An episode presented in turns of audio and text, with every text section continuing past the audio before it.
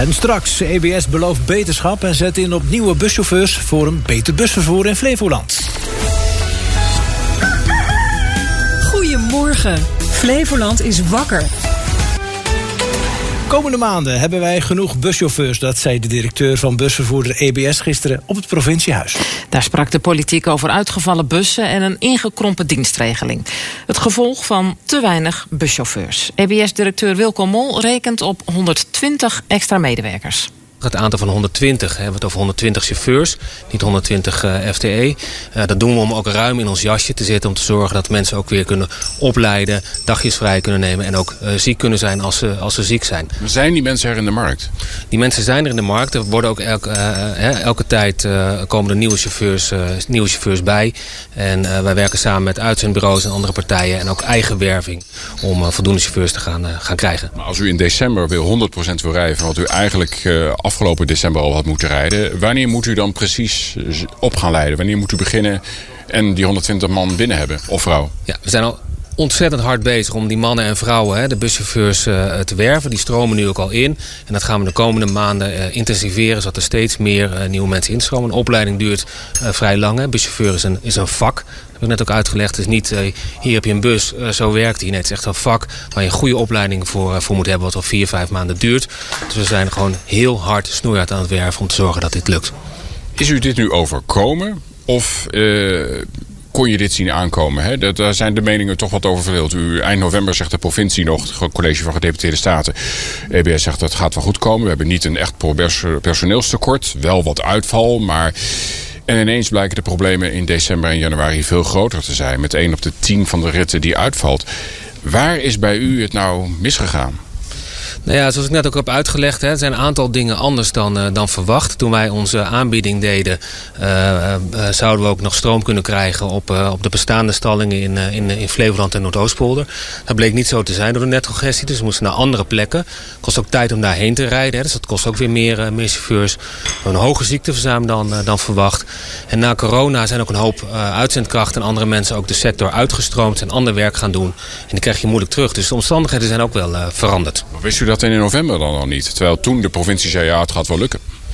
Nou ja, langzaamaan uh, bouwt dat verder op. Hè. en die, nieuwe stallingen die hadden we pas uh, vanaf september. Wisten we pas dat op Lelystad Airport en in, uh, in Nagelen konden gaan zitten. Dan moet je gaan kijken wat dat voor effect heeft op je personeelsbehoeften. Moet je dat allemaal door gaan rekenen. Hè, in, in, diensten en roosters en omlopen. En dan blijkt pas wat je daadwerkelijke behoefte is. Dus dat kan je niet zomaar van de een op de andere dag voorspellen. Dus u denkt het gaat lukken om die chauffeurs te vinden die u nodig heeft. En vanaf april met een teruggeschroefde dienstregeling kunt u niet van een betrouwbare dienstregeling gaan aanbieden. Ja, dat klopt. Zo zit het. Gaat u het vertrouwen van de reiziger terugvinden... die nu elke keer bij de halte staat op een bus te wachten die niet komt? Ja, nu op korte termijn door uh, heel veel te communiceren... en duidelijk te maken wat er, wat er wel rijdt. Ook te zorgen dat die reisinformatie zo goed mogelijk geworden is. En vanaf april, zoals ik al zei, met die teruggeschroefde dienstregeling... echt gewoon te rijden, iedere dag, wat je, wat je beloofd hebt. En dan hopen we de reiziger weer uh, voor ons kunnen, kunnen winnen. Je hoorde Wilco Mol, hij is algemeen directeur van het vervoersbedrijf EBS. Ja, de provinciale politiek sprak dus gisteren over dat busvervoer. Dat gebeurde op verzoek van de ChristenUnie en GroenLinks. Statenlid Ria Visser-Kaptein van de ChristenUnie heeft de indruk dat de EBS-directie toch wel haar best doet. Nou, de betrouwbaarheid van vervoer is enorm belangrijk. En dat erkende EM, uh, EBS ook. Um, zij hebben natuurlijk een uh, oprechte excuses wel aangeboden in het, in het openbaar. Dat zegt ook al natuurlijk iets over de problematiek die, die er ligt. Um, het afschalen is een gevolg van om de reizigers weer een betrouwbaar vervoer aan te kunnen bieden. Um, ik denk dat dat wel nodig is. Maar juist dit agenderingsverzoek was bedoeld om de vervolgstappen uh, als staten in ieder geval in positie te blijven. U wil aan de knop kunnen blijven draaien dat het in ieder geval ook beter wordt? Inderdaad. En aan welke knop gaat u dan draaien? Want u heeft geloof ik nog een motie uh, in voorbereiding voor een volgende statenvergadering. Wat, kunt u al iets zeggen wat u dan gaat vragen? Dat gaat mogelijk over het tijdspad en de consequenties die eraan hangen uh, voor bijvoorbeeld EBS of de bo mogelijke boetes. Uh, daar zal de motie over ingaan. en over de inhoud moeten we nog even de. Discussiëren. U wil in ieder geval er best van houden dat er in het voorjaar, in april, als die aangepaste dienstregeling ingaat, dat dat een betrouwbare is. En dat ze aan het eind van het jaar ook echt kunnen leveren wat ze ooit beloofd hebben. Ja, dat we samen weer op kunnen bouwen naar een wel betrouwbaar vervoer, uh, openbaar vervoer. En dat de reiziger weet waar hij aan toe is. Ja. En u heeft het over boete. Tot nu toe zegt gedeputeerde Jan de Reus... ja, uh, dat is een optie, maar dat gaan we nog niet direct toepassen. Vindt u toch wel dat er iets harder richting EBS moet worden opgetreden dan? Uh, op dit moment misschien niet, maar ik denk wel dat er duidelijke afspraken over gemaakt moeten worden. Wanneer dan wel? Lucas Kamer van GroenLinks. Ja, jullie zijn mede indiener geweest van het voorstel om vanmiddag te praten over de problemen met het busvervoer. U heeft veel gehoord van de directeur van de EBS en ook van de gedeputeerde. Maar heeft u er vertrouwen in dat het nou ook echt beter gaat worden voor de reiziger? Um, het is heel goed dat ze in ieder geval hebben erkend dat zij de problemen zien. Dat ze de problemen horen en dat ze die willen aanpakken. Uh, we gaan zien waar de tijd het brengt en uh, tot in hoeverre de problemen opgelost gaan worden. Maar uh, ze geven nu al aan dat ze in de planning hebben dat het rond december 2024 weer de volle 100% wordt die ze beloofd hadden. Ja, dat vinden wij wel iets te lang. Dat moet sneller kunnen. Ik vind dat dat sneller moet kunnen, ja. Zeker. Ik hoorde de directeur van de EWS zeggen dat hij op zich er vertrouwen in heeft... dat de chauffeurs die hij nodig heeft, dat die te vinden zijn. Maar ja, je moet ze wel opleiden. Uh, dat, daar, daar zit dus een beetje een, een tijdsprobleem. Maar wat zou u dan willen? Um, nou ja, het probleem ligt niet alleen bij het uh, tekort aan chauffeurs... maar het ligt ook aan het probleem uh, bij materieel tekort is er bijvoorbeeld. Of dat er uh, bustijden niet goed aansluiten bij, uh, bij treinstations. Weet je, de problemen zitten zo diep geworteld. En het gaat niet alleen over een personeelsprobleem. Maar het gaat over wat er allemaal nog bij komt. Want u noemde inderdaad een aantal voorbeelden van buslijnen die helemaal niet goed op elkaar aansluiten. Moet dan eigenlijk die hele dienstregeling voor, voor, uh, voor 2025 opnieuw worden bekeken? Dat die aansluitingen beter worden? Dat zou wel fijn zijn, ja. Dat zou ik wel een gewenste uh, oplossing vinden van het probleem, ja. Vanavond praat de Almeerse gemeenteraad over ICT. Want daarvoor is 18 miljoen euro meer nodig dan begroot. Dat extra bedrag zat eraan te komen, zeggen sommige, sommige raadsleden. Toch is het een tegenvaller. Nou, om het ICT-systeem klaar te maken voor de toekomst... had de gemeenteraad al ruim 15 miljoen euro apart gezet. Maar daar moet dus nog eens 18 miljoen euro bovenop. De oppositiepartijen hadden het nieuws over deze tegenvaller toch graag eerder geweten. Vindt ook fractievoorzitter Jaap Steenkamer van GroenLinks. Het valt niet mee, want het is heel veel geld en het is niet gedekt. Dus dit gaat betekenen dat we ook weer op andere posten moeten gaan, uh, gaan bezuinigen.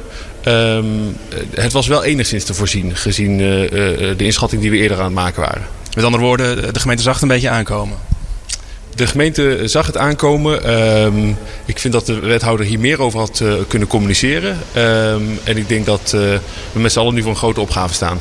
Laten we daar even over hebben. Hoe, hoe, ja, hoe is het in dit dossier gegaan met het contact tussen, tussen uh, wethouder en raad? Is dat gelopen zoals het zou moeten lopen volgens u? Uh, nee, zeker niet. Uh, de wethouder heeft de afgelopen jaren de kans gehad om hier het gesprek over te voeren met de raad. Vanuit de raad zijn er ook meerdere keren voorstellen gedaan om het gesprek te voeren over de ICT en digitalisering. Dat is afgehouden, ook omdat die inventarisatie nog, nog werd gemaakt. Maar ik denk dat als we daar eerder als raad in waren betrokken, dat we een beter gesprek hadden kunnen voeren. Het college zegt eigenlijk die 18 miljoen, dat is niet te voorkomen. Dat moet gewoon, daar kunnen we niks aan doen. Uh, toch wil u als raad, uh, toch wil u graag dat de raad meepraat. Wat denkt u nog te kunnen veranderen? Zeker. Uh, er zijn een aantal keuzes te maken met dat geld. Het is ook, hè, totaal 33 miljoen is veel geld. Daar kun je altijd uh, strategische keuzes in maken. Um, en ik denk dat er ook wel een aantal zaken zijn waarvan we kunnen afvragen van moet dat nu? En, en het is misschien nodig op enig moment. Maar gezien de grote bezuinigingen die je daarmee nu naar je toe trekt, uh, is de vraag, is dat het juiste moment? Ga ik naar Mark van Rooij van 50 Plus. Een, uh, 18 miljoen erbij uh, voor, voor ICT. Was dat schrikken? Nou, schrikken, ja, ja natuurlijk is dat schrikken. Want je verwacht 15,1 miljoen in eerste instantie. daar waren we eigenlijk al een beetje nou ja, mee geconfronteerd. dat hebben we in 2022 uiteindelijk goedgekeurd met de Raad. En plotseling krijg je dan nog eens een keer 18 miljoen extra voor je kiezen. Nou, dat is echt wel schrikken. We zijn niet meegenomen, dus wij kunnen ook geen besluiten daarover nemen. En nu is het een fait accompli. Met andere woorden, die 18 miljoen is gewoon nodig. Dus daar valt ook niet zoveel meer aan te doen, toch? Nou ja, kijk, het bedrag inderdaad. Wat, wat gedaan moet worden, moet gedaan worden. Daar, daar ontkom je niet aan. Maar het feit is natuurlijk, je hebt een wethouder van Financiën. Die is verantwoordelijk voor de financiële zaken binnen de gemeente.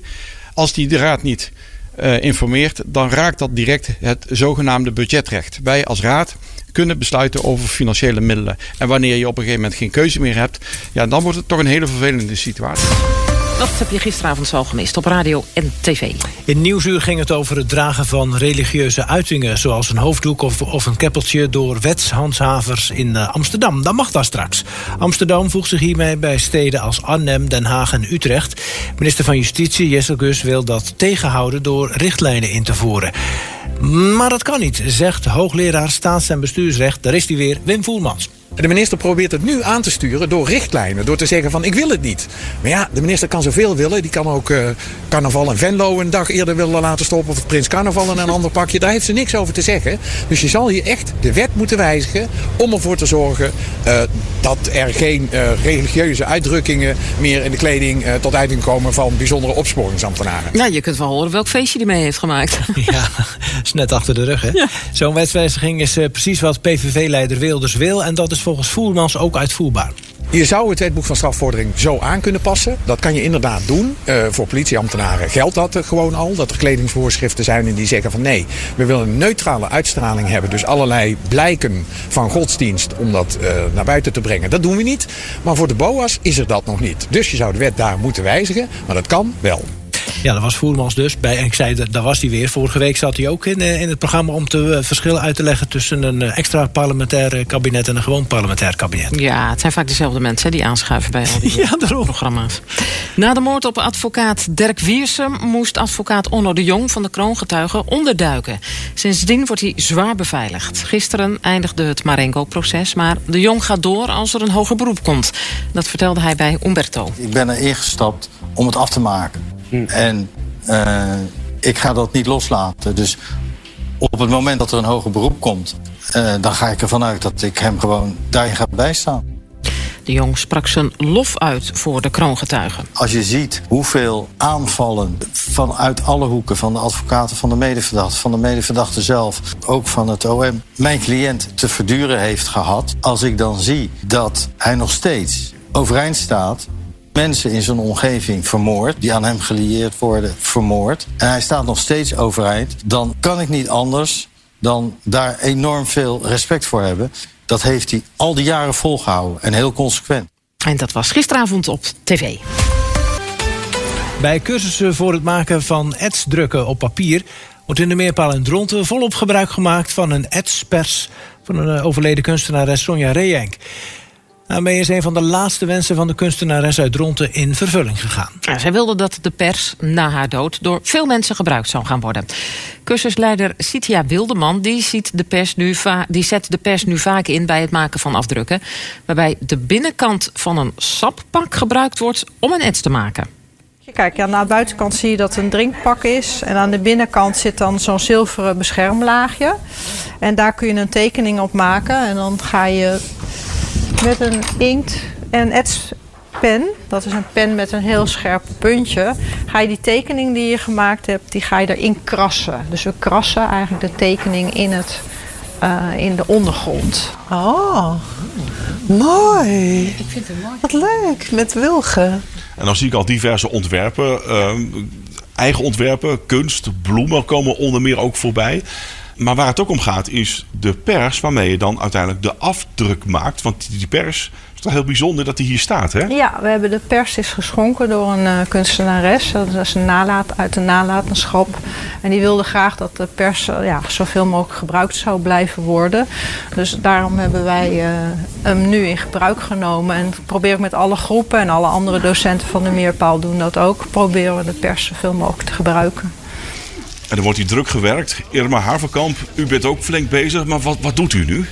Ik heb eerst een uh, afbeelding gekrast met een uh, droge naald hier, deze. En u bent klaar met de krassen? Ja, en nu heb ik met zo'n plaatje... heb ik er uh, inkt overheen gedaan. Dus je ziet helemaal niet meer wat de afbeelding is. En dan ga ik zo meteen met krantenpapier te veel aan inkt eraf halen. Ja. En dan blijft het alleen nog in de krassen zitten, als het goed is. En daarna ga ik het afdrukken. En wat is de reden voor u om hier aan mee te doen? Um, ik vind het leuk om creatief bezig te zijn. En uh, ja, gezellig met de andere cursisten. En uh, ja, het is even een moment van niet hoeven werken. Ook gewoon even lekker Ja, Nou, dat zegt u wel, maar dat, dat krassen dat kost toch best wel wat kracht in de handen, Ja, toch? dat klopt. Daar heb ik een zere duim van. Maar het is toch anders dan wat ik normaal doe. En dan gaat het om een speciale drukpers die bestaat uit rollen. En dit was ook de wens van de kunstenares. Dat die pers zoveel mogelijk gebruikt zou worden. De wens van Sonja Redijk. Nou. Hoe, hoe vaak gaan jullie dit nu inzetten? Ehm ja, zoveel mogelijk. Het zal, niet, eh, het zal niet elke les zijn, omdat we in blokjes werken met verschillende technieken. Want ook bij de jongere cursussen wordt die ook gebruikt. Volgens mij ook bij de kindercursussen. Nou Irma, dat is misschien een van de leukste dingen. Want je draait nu aan een eh, soort wiel. Ja, klopt. En tot, dat, eh, eh, tot hier eigenlijk, zeg maar. En dan haal je hem eraf. En dan is dat hem. Oh, maar dat is toch heel mooi? Daar ben ik blij mee. Leuk. Ja. Hè? Nee. Je hebt hem verkeerd omgedaan. Oh, nee. Ja, maar dat is ook leuk. Dat is ook leuk.